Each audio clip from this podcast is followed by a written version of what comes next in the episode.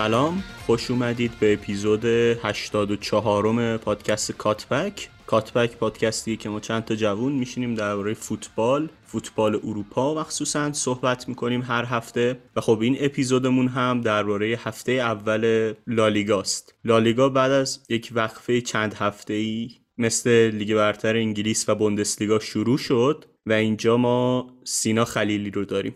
منم سلام عرض می‌کنم خدمت همه شنوندگان عزیز پادکست کاتبک. خوشحالم که این هفته در خدمتتون هستم. در مورد بازی رال با آلاوز اگه بخوایم صحبت بکنیم بازی بازی نسبتا خوبی بود و شروع نسبتا خوبی بود بر رال مادرید در لالیگا نیمه اول یک مقدار تیم همچنان یه سری مشکلاتی داشت یکی دو تا ضد حمله خورد اما نیمه دوم تیم بهتر شد یه هماهنگی بهتری پیدا کرد. حالا چند تا مورد هست که من می‌خوام اشاره کنم در مورد این بازی. یکی بازی آلابا تو نقش دفاع چپ بود که خب دو سالی بود تو بایر مونیخ که به عنوان مدافع وسط به کار گرفته می‌شد. این بازی خب آلابا اومد در غیاب مارسلو در سمت چپ خط دفاع ما بازی کرد که بازی قابل قبولی هم ارائه داد و اکثر طرفدار رئال مادرید راضی بودن بازیش. من نکته که حالا توی بازی آلابا دیدم این بود که تو فاز اول بازی سازی مدریچ می اومد در سمت چپ خط دفاعی ما قرار می‌گرفت توپ رو از مدافعان وسط ما دریافت می‌کرد و با یه پاس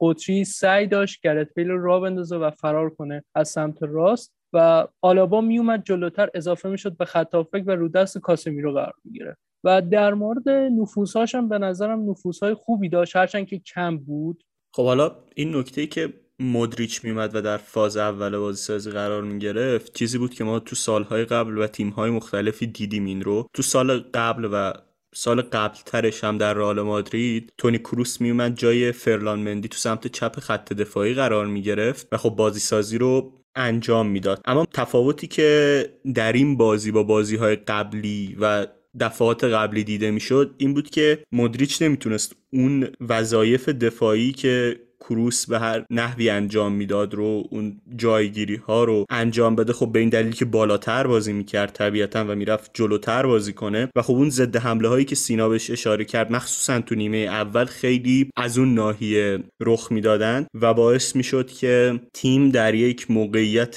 نامناسبی قرار بگیره و خب سه چهار دفعه توپ لو رفت و اون فضای پشت فولبک ها خالی موند و خب ضد حمله خوردن. در نیمه دوم من می‌خواستم دقیقا به همین جا اشاره بکنم که با توجه به اینکه ادن هازارد همیشه در زمان بازیش حتی در زمان اوجش تو چلسی هم بازیکنی بوده که work rate پایینی داشته و زیاد در دفاع مشارکت نمی‌کرده کارل آنچلوتی آلابا رو تا بالاترین حد ممکن بهش اجازه نفوذ نمی‌داد و تقریبا تو flank ها باقی میموند نزدیک به کاسیمیرو و خب باعث می‌شد آلابا کمتر نفوذ بکنه. برای اینکه تو اون سمت چپ اگر اقدام به ضد حمله کرد تیم آلاوه سریع اولین پرس رو انجام بده خود شخص آلابا و موقعی که آهازار تعویض شد دیدیم که آلابا بیشتر تونست نفوذ بکنه و پاس گل هم داد به وینیسیوس. در مورد گرت می‌خوام صحبت بکنم به عنوان مورد دوم که گرت بازی نسبتا بدی رو داشت اون شب چون فکر کنم بعد از تقریبا یک سال نیم یک سال بود که برای رئال مادرید بازی می‌کرد و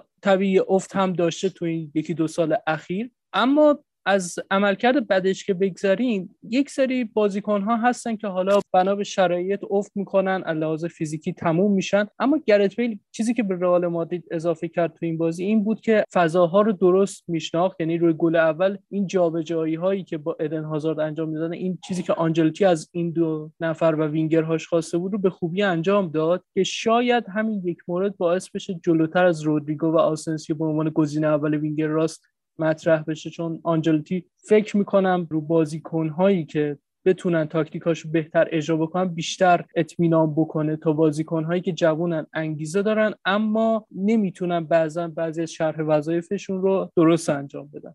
همونطوری که سینا اشاره کرد بیل خیلی بازی چشمگیری نداشت و خب خیلی هم خوب نبود. اما در کل به نظرم اون سه نفر جلویی با همدیگه با وجود اینکه کم بازی کرده بودن همراه همدیگه هماهنگی خوبی داشتن. اون سیال بودنی که تیمای آنجلوتی خط حملشون داره رو می‌شد تا حدی دید. جابجایی های مداومی بین این سه نفر انجام می‌شد. خیلی وقتا بنزما همون جوری که بازیش میطلبه می‌رفت سمت راست بیل میومد مهاجم نوک بازی می‌کرد و خب سعی کرد فرار کنه پشت دفاع یا یک فضایی رو بسازه. این اتفاق برای ادن هازارد میافتاد. خیلی وقت خیلی متمایل تر می‌شد به مرکز زمین و سعی کرد اونجا توپگیری کنه. و به نظرم نکته ای که در مورد ادن هازارد این بازی پیش اومد و خیلی نکته مهمی هم بود شاید شاید اگر دوباره مصوم نشه بتونه یک مسئله روشنی باشه برای هوادار رئال مادرید و خوشایندشون باشه اینه که توی سالهای قبل رئال خیلی فشرده تر توی یک سوم پایانی بازی می‌کرد ولی این بازی اون تجمعی که سمت چپ ایجاد شد وجود نداشت و خب ادن هازارد خیلی راحت تر بود خیلی آزادتر حتی بازی می‌کرد و اگر تیم حریف فشرده بازی می‌کنه دیگه بازیکنهای خودی نمی‌رفتن اونجا قرار بگیرن و فضا رو از اون هم تنگتر بکنن. ادن هازارد تو فضای تنگ خیلی خوبه ولی این رو میطلبه و این رو می‌خواد بازیش که بیشتر از طرف همتیمیاش حمایت بشه تا اینکه اونجا قرار بگیرن و فضاش رو ببندن. این به نظرم خیلی مسئله روشنی بود که حالا باید ببینیم در ادامه فصل چه اتفاقی براش میفته از نظر تلویزیون اسپانیا کریم بنزما بهترین بازیکن زمین شد. که خب به نظر منم کریم بنزما بازی خوبی داشت و بهترین بازیکن زمین شد. اما فده والورده در اولین بازیش در نظر کارلو آنچلوتی بازی خوبی رو ارائه داد. حالا من چند تا از شاخص های دفاعیش رو اول میگم و بعد به شاخص های مشارکتش در فاز هجومی تیم هم اشاره می‌کنم. سه تا تکل زده فده والورده یک باز پسگیری توپ و یک بلاک که خب نشون میده در فاز دفاعی عملکرد قابل قبولی داشته. xA دو دهم ثبت کرده که خب خیلی مهمه برای همون موقعیتی که گل دوم رو ساخت. کنم این xA رو دریافت کرده. چهار تا progressive pass داشته 100 درصد دریبل موفق که هر دو دریبلش موفق بودن و 6 تا progressive carry داشتی که خب تو بازی فد والورده همیشه این رو می‌بینیم و تو اون بازی هم تونسته به نحو احسن این کار انجام بده. به نظرم فد والورده می‌تونه جایگاه فیکسی تو ترکیب کارلو آنچلوتی پیدا بکنه همونطور که آنخل دی ماریا اون سال تونست این اتفاق براش بیفته. من فکر می‌کنم دوباره شاهد پخش شدن تایم بازی تونی کروس و لوکا مودریچ در ادامه فصل خواهیم بود. به نظر منم این مسئله ضروری میاد چون فد والورده بخوایم یا نخوایم آینده رئال مادرید تو خط هافبکه. کاسمیرو تونی کروس لوکا مودریچ خیلی دراز مدت نمی‌تونن برای این باشگاه بازی کنن و فد والورده هم از لحاظ کیفیت هم از لحاظ سن این قابلیت رو داره که تو ترکیب رئال مادرید قرار بگیره. به نظر منم خیلی بازی خوبی داشت. حتی یکم به نظر میومد کارلو آنچلوتی محافظه کارانه ازش استفاده کرده اما با این وجود خیلی خوب بازی می‌کرد. یه سوالی که می‌خواستم ازت بپرسم این بود که تو این بازی میلیتا و ناچو رو چجوری دیدی؟ به نظرت این دو نفر چطور بازی می‌کردن؟ خوب بودن یا نه؟ به نظر من نیمه اول اصلا این دو نفر با هم اونقدر هماهنگی نداشتن ولی خب نیمه دوم یک مقدار شرایط بهتر شد ولی خب باز ادر یک جا اشتباهی انجام داد که حالا نمیشه گذاشت پای ناهماهنگ بودنش با ناچو ولی خب در هر حال تاثیراتی داره حضور ناچو و میلیتائو اونم به عنوان استارتر تو فصل جدید رقابت ها به نظر من بازی نسبتا خوبی بود از هر دوتاشون. حالا میلیتاو به یک نحو روی نیمه دوم و یک سری از ضد حملات جبران کرد. اون اشتباهاتش تو نیمه اول و همینطور پنالتی که باعثش شد و ناچو هم با گلی که زد. اما بنابر ادعایی که حالا قبل از شروع رقابت ها داشتن و هنگام مسابقات یورو من فکر کنم آلابا باید تو پست دفاع وسط بازی بکنه و حرفمو پس می‌گیرم تا حدود زیادی. چون آلابا با توجه به رفتن راموس که ما مدافعی رو از دست دادیم که تو بازیسازی از عقب خیلی خوب بود و پاسای خیلی خوبی ارسال می‌کرد ما باید خلایش رو پر بکنیم و تو squad فعلی رئال مادرید بازیکنی نزدیک به راموس نداریم الا آلابا که این باعث میشه من ترجیح بدم آلابا به عنوان stopper بازی بکنه و وظایف بازی سازی رو بر عهده بگیره و ادر میلیتائو در نقش مدافع کاور ایفای نقش بکنه و ما ناچو رو به عنوان گزینه سوم داشته باشیم. منم تقریبا مشابه تو فکر می‌کنم اما به نظرم خیلی به آمادگی فرلان مندی بستگی داره. عکس هایی که حداقل ازش اومده بیرون عضلات زیادی رو از دست داده نمی‌دونم بتونه به سرعت آماده بشه. ولی اگر آماده بشه به نظر منم میلیتاو و آلابا زوج بدی نباشن. این بازی به نظرم میلیتاو اشتباهات زیادی داشت و ناچو خوب بود. به نظرم پا به توپ خیلی خوب بازی می‌کرد و یک سری فاکتورها از خودش نشون داد که میشه روش حساب باز کرد. اما هم با توجه به سن و هم با توجه به چیزی که ما نیم فصل دوم فصل پیش از میلیتا دیدیم به نظرم میلیتا هم باید جلوتر از ناچو بازی ها رو شروع بکنه. چون اونم این والورده به نظر می‌رسه که آینده رئاله. در مورد کورتوا چی فکر می‌کنی؟ جدا از اشتباهی که در واقع میلیتا انجام داد و مجبور شد پنالتی بده یکم اون صلابت همیشه رو نداشت. نمی‌خوام بگم بد بود چون چند تا سیو خوب هم داشت. اما یکم انگار کورتوا از خودش دور شده بود. شاید تو بازی بعد درست بشه و برگرده به فرم همیشگیش اما چند بار توپ از دستش سر خورد پاسای خوبی نداد. در کل چی فکر می‌کنی دربارش؟ قبل از اینکه رقابت شروع بشه من حالا با تهران که صحبت می‌کردیم گفتم که کورتوا در تمام دوران بازیش که به عنوان دروازه‌بان فیکس ایفای نقش کرده همیشه زوج خط دفاعی روبروش زوج خط دفاعی خیلی خوبی بودن. یعنی تو اتلتیکو مادرید گودین و میراندا رو داشته تو چلسی جان تری جلوش بازی کرده داوید لوئیس کریستیانسن و خب مدافع خوبی جلوش بودن. تو رئال مادرید هم خب راموس بوده و باران و حالا ادر میلیتائو گاهی اوقات و این خط دفاعی خوبی که جلوش بوده باعث این می‌شد که اعتماد به نفس بیشتری بگیره و خب عملکرد بهتری داشته باشه. حتی این بحث اعتماد به نفس رو من خیلی جدیتر روش تاکید دارم چون اون فصلی که ما با لوپتگی شروع کردیم نتایج تیم و اشتباهاتی که گاه هم مدافعمون انجام می‌دادن روی عملکرد کورتا هم تاثیرگذار بود که خب طرفدار رئال مادرید هم خیلی انتقاد می‌کرد تیبو کورتا. به نظرم این اشتباهاتی که ناچو و ادرمیلتا تو این بازی انجام دادن یک مقدار دوباره روی عملکرد کورتا تاثیر گذاشته و یه بیاعتمادی شکل گرفته بود. امیدوارم تو بازی آینده درست بشه ولی اگر آلابا و ادر میلیتائو برگردم با همون شرطی که خودت گفتی یعنی آمادگی فرلامندی تا حد زیادی بالا باشه من فکر می‌کنم می‌تونیم بگیم کورتا در ادامه فصل روند خوبی رو در پیش خواهد گرفت. اما اگر بخواد دوباره همین اتفاقات تکرار بشه شاید کورتا هم یه افت موقتی رو خواهد داشت. حالا در شرایطی که ما داریم صحبت می‌کنیم خبرنگارای اسپانیایی خیلی در مورد انتقال امباپه صحبت می‌کنن سینا. و اینکه ممکن این تابستون جابجا جا بشه. میگن که خودش به پاریس سن درخواست خروج داده و رئال هم آماده است که پیشنهادش رو بده. به نظرت و با فرض اینکه امباپه به رئال مادرید قطعی بشه خط حمله رئال رو چجور می‌بینی و به نظرت چه ترکیبی باید اونجا بازی بکنه؟ حالا من در مورد امباپه زیاد مطمئن نیستم تو این تابستون ولی اگر فرض رو بر این بگیریم که امباپه این تابستون به رئال مادرید بیاد به نظرم امباپه یا باید در سمت چپ بازی کنه یا مهاجم نوک همونطور که خودش تو تیم ملی فرانسه همچین ادعایی داشته و تو سمت راست بازی پایینی داره چون پای غیر تخصصیش اونقدر قوی نیست. امباپه پای چپ اونقدر خوبی نره و صرفا میشه از سرعتش استفاده کرد در سمت راست. من فکر می‌کنم باید برگردیم به یک سیستمی که امباپه بتونه در سمت چپ بازی کنه چون کریم بنزما حضورش الزامی تو خط حمله. و من فکر می‌کنم سیستمی که باید استفاده بکنیم یک 4 4 2 هست به حالت لوزی در خط آفک که مدریش به عنوان پست ده بازی بکنه و امباپه به عنوان مهاجمی که متمایل به چپ بازی می‌کنه و کریم بنزما به عنوان مهاجمی که متمایل به راست بازی می‌کنه. چون فکر می‌کنم این ترکیب قبلا هم در رئال مادرید تست شده با حضور کریستیان رونالدو و فکر می‌کنم یه بازدهی خوبی از این ترکیب با این هارمونی بگیریم. خب حالا از بازی رئال که بگذریم باید بریم به بازی بارسا بپردازیم. خب این اولین بازی رسمی بارسا تو دوران پسامسی بود دیگه. در واقع اولین بازیشون بعد از جدایی لیونل مسی. سینا اول از می‌خوام از تو شروع کنم تا قبل از اینکه خودم وارد جزئیات بشم. به صورت کلی بارسا رو چطور دیدی؟ به نظرت تیم خوبی اومدن؟ چه ویژگیهایی داشتن به نظرت و چه ویژگیهایی نداشتن نسبت به بارسای با مسی. خب قطعا مسی مهره خیلی مهمی بوده در تمام این سالها حتی از زمانی که ژاوی و اینی هم رفتن. فکر تبدیل به بازیکن بسیار مهمتر و تاثیرگذارتری برای بارسلونا شد. عملا بازیساز تیم بود. در آن واحد هم بهترین مهاجم تیم بود.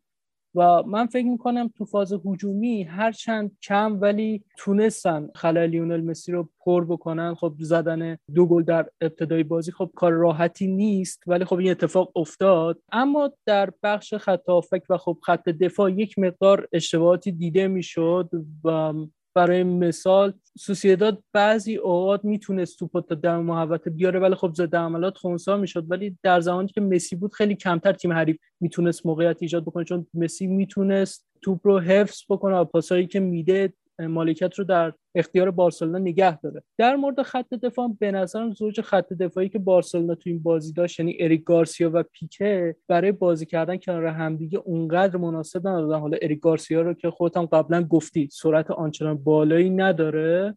و فکر نمی کنم برای بازی کردن که پیک مناسب باشه. و خب پیک هم سنش بالا رفته و خب قاعدتا نمی‌تونه مثل اون قدیم کیفیت بالاتری داشته باشه. و خب با توجه به اینکه فولبک های شما رونده بودن یعنی دست و آلبا بیش از حد جلو می‌رفتن و تو حملات مشارکت داشتن این موقعیت دو در مقابل دویی که می‌دادیم و بعضا سه در مقابل دو که سوسیداد با حالت جدیتری حمله کرد تو نیمه دوم یک مقدار تو خط دفاع شما رو آزار داد. حالا من فکر می‌کنم برای بازی اول منفیس دپای خوب بود اما نه اونقدری که رسانه بهش پرداختم ولی بازی خوبی داشت. خب حالا من می‌خوام از اول صحبتات شروع کنم. به نظر منم آراخو باید جاش رو این تو این ترکیب پیدا کنه. به نظرم تنها مدافعی که فعلا بارسا داره و می‌تونیم بگیم طولانی مدت هم در این تیم می‌تونه بازی کنه. سرعت خیلی خوبی داره توی هوا خیلی خوبه و اگر شاید بهش گزینه های پاس بیشتری یعنی یک گزینه پاس بیشتر بدیم میشه از بازی با پاش هم استفاده کرد و اون مشکل بازی با پاش قابل حله ولی خب مسئلهش اینه که زیاد مصدوم میشه اما به نظرم اگر دقایقش مدیریت بشه می‌تونه خوب بازی کنه. اریک گارسیا به نظر من بازی خوبی رو داشت تو بازی اول اما دو سه جا کند بودنش نشون داد و اینکه بارسلونا توی شرایطی قرار نگرفت که اریک گارسیا خیلی تحت تاثیر ضد حمله باشه. چون که سوسیداد بیشتر تلاش می‌کرد دارسا رو پرس بکنه تو همون جلو بگیره. و خب پرسشون هم خیلی خوب نبود چون کاملا بازیکنهای بارسا رو منمار کرده بودن. و این منمار کردن خیلی نمی‌تونه جوابگو باشه تو شرایطی که خط که تیم رقیبت دوتا بازیکن داره که با فراراش بازیکنات میرن عقبتر و فضای بیشتری باز میشه و حالا مهاجماش هم جوری که می‌تونن وقتی تو پرس می‌کنی پین بکنن مدافعاتو به نوعی و نگه دارن همون عقب. در کل به نظرم شیوه مناسبی رو سوسیداد اتخاذ نکرده بود. خب همونطوری که گفتم پدری و دیونگ می‌تونستن فرار بکنن پرس رقیب سری میشکست یا اینکه نتو با اینکه بازی با پای خیلی بدی داشتیم بازی به خوبی ترشتگه نبود اینجوری بهتره. پاسای خوبی می‌داد به دیپای و بریث‌ویت و گریزمان و با اینکه دوئلای زیادی رو نبردن اما چند باری پرس رقیب رو شکستن و موقعیت هایی رو ایجاد کردن که همون هم کافی بود. در واقع سوسیداد می‌خواست اونجا توپ رو بگیره که سریعتر گل بزنه ولی موفق نشد از این طریق هیچ وقت موقعیت جدی بسازه. و خب به همین دلیله که من فکر کنم این بازی اونقدر مثال خوبی نیست که ما مدافع تیم رو بسنجیم. چون که بارسا اگر توی لالیگا 38 بازی بکنه تو سی تاش تیمیه که ضد حمله می‌خوره. و باید ببینیم اون زمانی که تیم جلوی تیم low block یا mid block بازی می‌کنه احتمالا این هفته با اتلتیک بیلبائو این اتفاق میفته چه واکنشی خواهد داشت نسبت به اتفاقات؟ در مورد full back امون که حرف زدی امرسون چند دقیقه بازی کرد. دستم خب بازیکن فیکس بود. جفتشون رو چطور دیدی تا اینکه حالا به نظرت اونا خوب نبودن یا سرجی روبرتو باید برگرده اونجا؟ و کلا می‌خوام نظرتو درباره این دو نفر بدونم. در مورد سرژینیو دست با توجه به option های خیلی خوبی که در فاز هجومی به تیم اضافه می‌کنه یعنی پاسایی که میده ارسالایی که داره خب قاعدتا بازیکن مفیدیه در فاز هجومی. ولی خب در فاز دفاعی یک مقدار ضعفای خاص خودش رو داره. به نظرم همه باید این رو دیده باشن. اگر بازی رفت جلوی پاریس سن ژرمن تو چمپیونز لیگ فصل گذشته دیده باشیم متوجه میشیم. اما برای مواقعی واقعا لازم آدم فولبکی داشته باشه که تو فاز هجومی براش کار در بیاره که خب سرجینیو دست تا حدی می‌تونه این کار رو انجام بده. خب بازیکن جوونیه و تو سالهای آینده می‌تونه پخته تر بشه و این کار رو انجام بده. اما خب امرسون بازی کرد. امرسون تو بتیس هم عملکرد خوبی رو داشت و من فکر می‌کنم اگر نیاز باشه مدافعی بازی بکنه که از نظر شاخص های دفاعی مدافع بهتری هست اون امرسونه در مورد سرخی روبرتو هم به نظرم روبرتو هنوز مشخص نیست پستش کجاست و من نمی‌تونم متصور باشم که روبرتو دوباره تو دفاع راست بازی بکنه. هرچند که اون فصلی هم که تو دفاع راست بازی می‌کرد یکی در بازی خوبی رو انجام می‌داد و هیچ وقت من روبرتو رو در سطح یک مدافع راستی که استارتر تیم مثل بارسلونا باشه ندیدم. من فکر می‌کنم اگر بخوایم از لحاظ دفاعی بررسی کنیم همونطوری که گفتی امرسون در کل مدافع بهتریه. اما اتفاقی که سر گل اول بارسلونا رخ داد به نظرم یکم ممکنه در تیم دید رو بهش منفی کنه. اونجا جوردی آلبا توپو لو میده. من اگر بخوام گل رو تصور کنم جوردی آلبا هم خیلی مدافعی نیست که زیر پرس مستحکم باشه بتونه توپو در بیاره.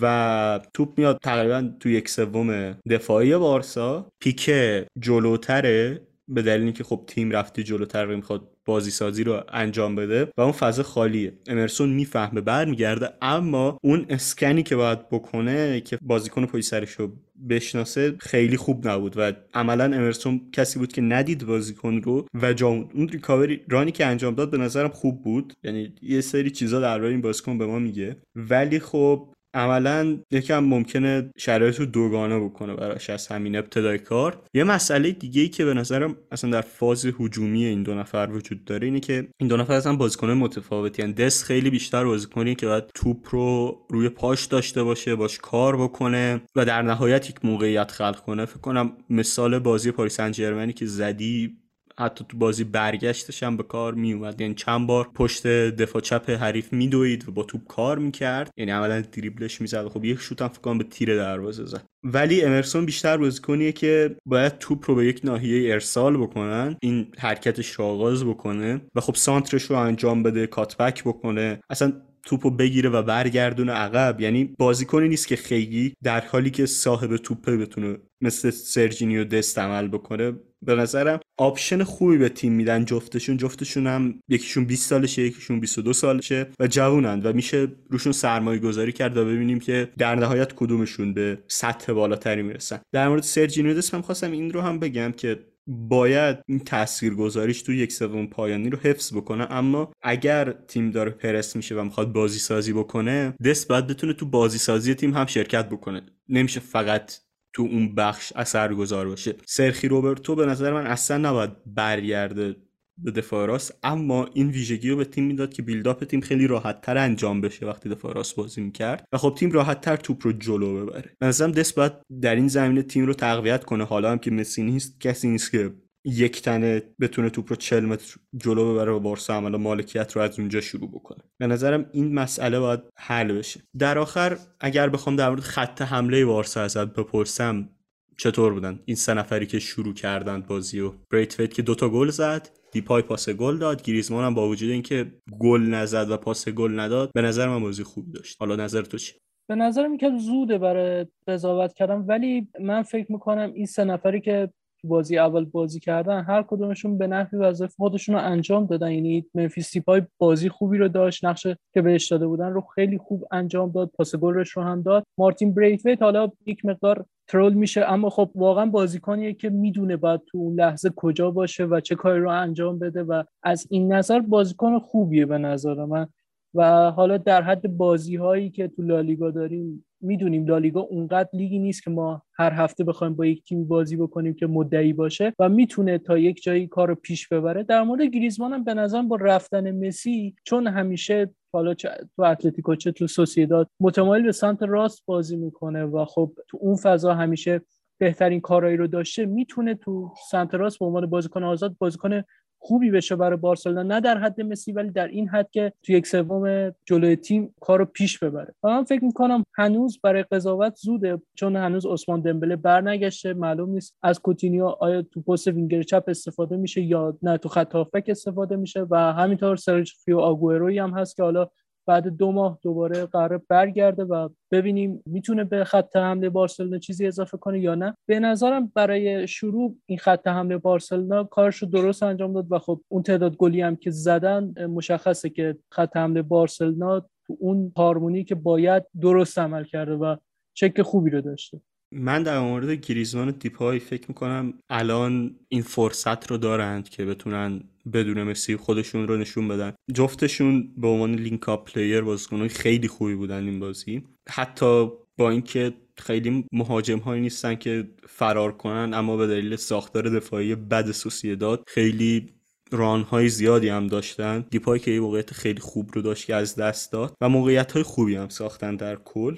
اون ضد حمله تیم رو گریزمان به نظرم خوب رهبری می‌کرد. خب دیپای خیلی مرکزی تر و نزدیک به مرکز بازی می‌کردیم بازی با اینکه حالا به چپ هم متمایل بود. ولی گریزمان بیشتر تو فضاهایی بازی می‌کرد که همونطور که خودت اشاره کردی به دلیل حضور مسی براش غیر قابل دسترس بود. حالا گریزمان تو اتلتیکو سوسیداد به عنوان بازیکنی شناخته می‌شد که همیشه بالاتر از شاخصهاش گل می‌زنه. تو بارسلونا هم تقریبا اتفاق میافتاد.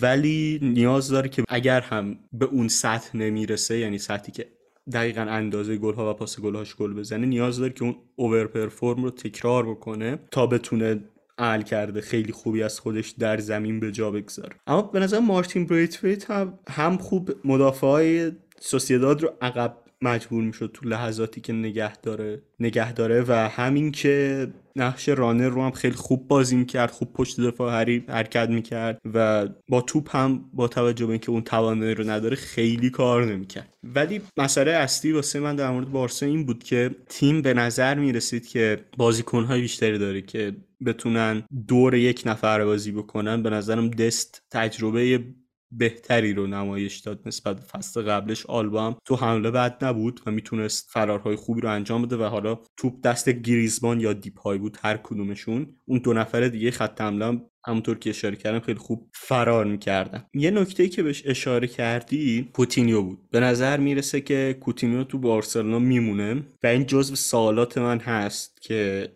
خب حالا ما مسی رو از دست داریم اما الان هم گریزمان و دیپای رو داریم. آیا کوتینیو به عنوان یک بازیکنی که باید با توپ خیلی کار بکنه می‌تونه اون فرد مناسب باشه. بحث می‌کردم کمان شاید کوتینیو رو حتی جلوتر از گریزمان بازی بده. باید ببینیم که تو هفته بعد چه اتفاقی میفته اما در کل به نظرم شروع بدی نبود برای بارسلونا خوب بازی کردن. و خب جلوی تیمی هم بازی کردن که احتمالا یکی از تیم‌های بالای جدولی در پایان فصل خواهد بود. باید بذاریم که بازی های بیشتری انجام بشه. جلوی تیم های دفاعی تری هم بارسا بازی کنه. ببینیم مقابل ضد حملات چطور بازی می‌کنن؟ اصلا چجوری می‌خوان لو بلاک و مید بلاک رقیبشون رو باز کنن؟ چون این به نظرم هم برای رال هم برای بارسا مسئله ضروریه. بیشتر تیم ها جلوی اونا اینجوری بازی می‌کنن. اگر حرف دیگه نیست اینا اپیزود اول لالیگا این فصل رو ببندیم. نه نکته خاص دیگه باقی نمیمونه. فقط این رو بگم که ما تو این اپیزود نقاط مثبت و منفی هر دو تا تیم رو اشاره کردیم. اما باید بگذاریم ببینیم این دو تا تیم تو ده هفته اول چی کار می‌کنن. به نظرم روند نتایج بیشتر خودش رو نشون میده که این دو تا تیم تو این فصل از رقابت ها قرار تو لالیگا چی کار بکنن و چه جایگاهی رو داشته باشن و نقاط قوت ضعفشون دقیق تر به دست میاد. مخصوصا که هم رئال تو ده هفته اول با ویا رئال سلتاویگو و بتیس بازی داره و بارسا که خود اشاره کردی با اتلتیک بیلبائو بازی داره که خب واقعا تیم ترسناکی برای تیمایی مثل رئال و بارسا. و من فکر می‌کنم اگر ده هفته اول بگذره ما می‌تونیم شمای کاملتری از هر دو تیم ببینیم. آره کاملا موافقم و اصلا به نظرم دید اصلی نسبت به تیم ها هم بعد از اون فیفاده اولیه فصل به دست میاد. خب بخوام با مثالم بگم بارسا فصل پیش قبل از اون فیفاده خیلی خوب شروع کردم و کم کم باگ های اون 4 2 3 که کمان مشخص شد و در کل هم همونطوری که تو اپیزودهای قبل گفتیم یکم بخشامون کوتاهتره ولی به همه تیم ها می‌پردازیم این رو بهتون قول میدیم و همین دیگه اپیزود ما اینجا به پایان رسید. خدا نگهدار.